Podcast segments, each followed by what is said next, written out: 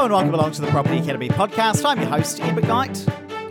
And I'm Andrew Nicol. And tell the show, we're talking about what is a good rental yield. And we are continuing on with our three part series about how do you put up the rent on your property. Now, everyone asks, what is a good rental yield for my property? And whenever I see somebody ask about this on the Facebook, I see people say, it depends. It depends, is what everybody says. Well, that's all well and great, but tell me what it depends on. Now, Andrew had sent me away and said, Can you find out what's a good rental yield in Auckland today? Now, what I've done is I've gone and I've hired my Russian hacker to go through all of TradeMe, scrape all of the rental property listings to find out, well, what are the individual properties and what are landlords asking in terms of rent for those properties. And then we've gone through and scraped all of OneRoof and we've tried to match up the rent that's being asked for a property along with its current valuation in today's market. Now, what that allows us to do is to estimate the gross yield of a whole heap of properties in Auckland and Christchurch and wherever we want so that we can understand well, what are the yields? What are the gross yields that a property investor is willing to accept in today's market. Now, the really cool thing about that is we can then plot all of those different data points, and I've got about 400 different properties in Auckland City that we can then say, well, what are the trends? And what we can also do is draw a line of best fit and model out, create a formula for, well, what is the average yield based on what a property is worth. Because as we've established in earlier episodes, cheaper properties tend to get higher rental gross yields, more expensive properties tend to get lower gross yields. But it's not a straight line, it's more of a curved line. So, what I've done is I've been able to take that formula for both Christchurch and Auckland and we've created a calculator. Now, what you can do with this calculator, and we're going to go through examples of this, is you can put in what your property is worth and what it currently rents for, so, what it's worth in today's market, not what you paid for it, but what it's worth today, along with what it currently rents for. And this calculator will tell you are you above or are you below where we would expect you to be based on this model. Now, of course, it's not foolproof, and naturally, half of the properties will be below this line, half the properties will be above this line. But this should give you a sense of whether your property is potentially under or over rented in today's market based on what other property investors are accepting in terms of gross yields. Now, Andrew, that is all quite data heavy and nerdy. So, can you just take us through a couple of examples with these calculators? And of course, everybody listening to the show can access these for free on the website. We'll give you the links for that at the end. But just walk us through how these calculators work so people can get a sense of what are we actually talking about here. Sure. And actually, just before I do that, I'm just going to, for any new listeners of the show or newbie investors, just want to explain how yield works. Yield is your rent, your annual rent divided by your value of your property. And often people make the mistake of going divided by their purchase price, which might have been three years ago. And so the value's gone up, but the rent hasn't. And so they get an incorrect number. But the correct way of doing this is to take your gross weekly rent, multiply it by 52, and then divide by your value. So I've used Ed's fancy calculator, and it is really good because it makes it really easy to understand. And I put in two examples of properties that I've looked at just recently. So the Auckland one, first of all, I've put in a value of $999,000. And for the weekly rent, I've used $775. Then it gives me a report and it says your property, the gross yield is 4.03%.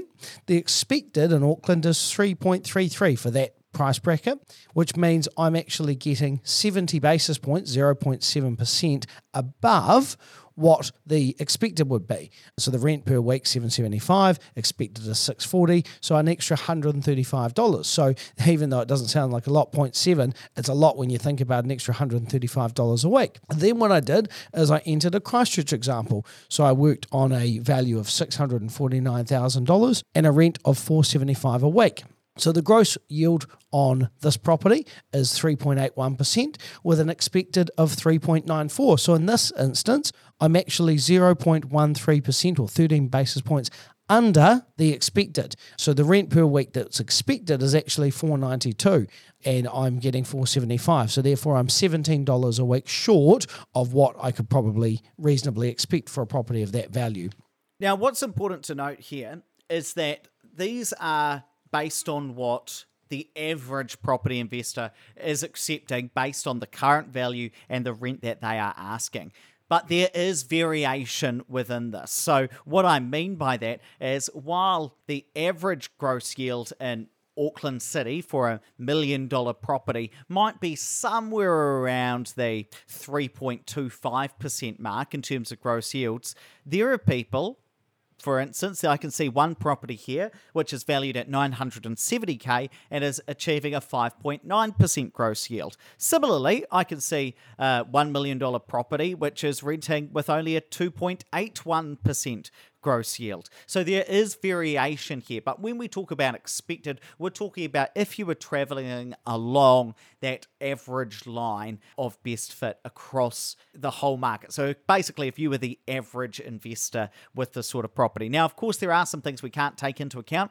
Obviously, the sort of property that's going to yield really, really high is likely to be maybe a multi income property. It might be specifically geared for yield. It might have a whole lot of bedrooms. Somebody's willing to pay a lot of money for it maybe the value hasn't gone up as much, it's had less capital growth, but the rent's gone up. There could be a whole heap of things that we can't see within this. But what I'm trying to get across is to get a sense of where does your property sit compared to other property investors. Now, some property investors might only go for high yielding properties and so want to be in the top 10% in terms of the yields they're expecting. Others might be looking for a more normal property, if I could say, one that's not as geared for yield, like a standard house or a standard townhouse, you know, and so it's quite happy sitting more in the middle because they're expecting high capital growth. The main point about this is it gives you a sense of where you sit within the market, which is pretty cool. Now, the reason that I'm quite excited about this is that it's a different way of looking at yields compared to how they're traditionally reported in the media. Now, can you just explain what I mean by that, Andrew? The difference between the way perhaps the media reports gross yields compared to how we're suggesting people should look at it in this instance? Our measure is looking at the rental yields that actual property investors are accepting, not just working on what the median rent is and the median value is, which of course would often give you a lower percentage than what actually is being accepted in the open market. And the other thing is, it also gives a bit more nuance in recognizing that, hey, the sort of yield that you're going to get also depends on your property's value. So if your property is really cheap, maybe it's a studio apartment, you're going to get a really high gross yield and it's not going to be worth very much. If you're renting out a $20 million mansion in the middle of Remuera, hey, you're going to get a really low gross yield of maybe something like 1 to 1.2%. It's going to be really, really low because you're just not able to get as much rent for that. And so we've got to take that into account as well. Now, the reason I wanted to include this in this series is that in tomorrow's episode, I'm going to talk about a property that I own, which is an apartment in Christchurch. It's probably worth about 600k, renting for $405 a week. Now, according to this model, it's under rented by about $75 per week. And so that's a bit of a wake up call to say, hey, look, you own this apartment. Apartments tend to be high yielding, but lower capital growth. Actually, you're massively under rented. You need to look at this and do a bit of a due diligence around, well, what could you charge for this property if you were to rent it out again today? And so this acts as, in some cases, either a pat on the back hey, mate, you're doing pretty good, or a bit of a wake up call of this isn't a great rental property in terms of the amount of rent that it's generating compared to its purchase price. Might want to take another look at this, see it ways you can get this up. So I think that is important. The other thing that I just wanted to mention before we continue on for our next show tomorrow, Andrew, is that the trend of yields has been downward over time. And what I mean by this is that since 1993, that kind of median rent compared to median property value has been on the decline. And the reason that's important to realize, and I'll get into the numbers in a moment, is that a yield that was achievable five years ago, four years ago, 10 years ago, is just nowhere near going to be achieved in today's market. So if you're used to reading the old Dolf de Roos book from, when was that published, Andrew? Probably in 1984 or something, the year I was born.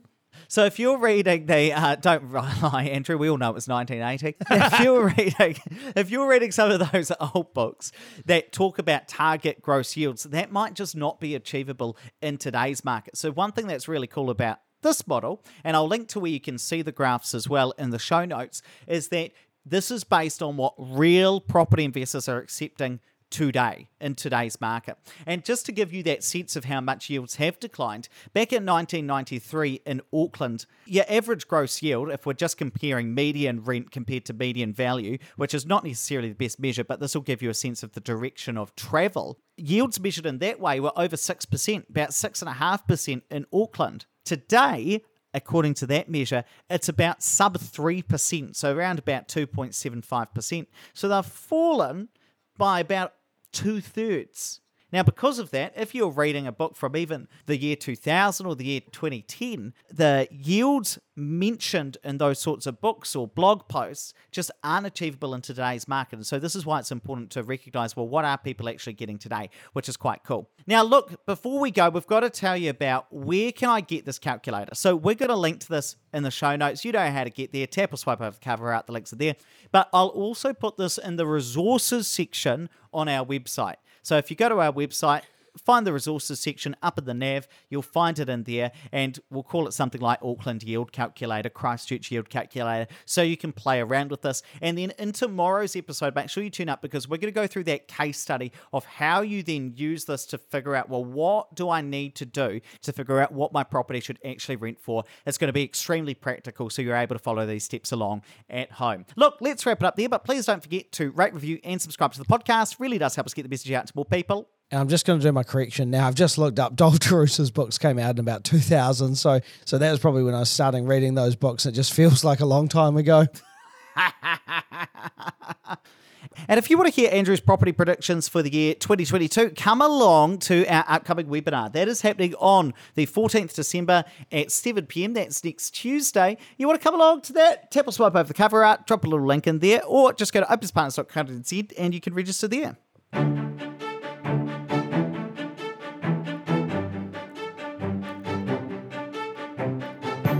Thanks for listening to the Property Academy podcast. I'm your host, Ed McKnight. And I'm Andrew Nicol. And we're going to be back again tomorrow with even more daily strategies, tactics, and insights to help you get the most out of the New Zealand property market. Until next time.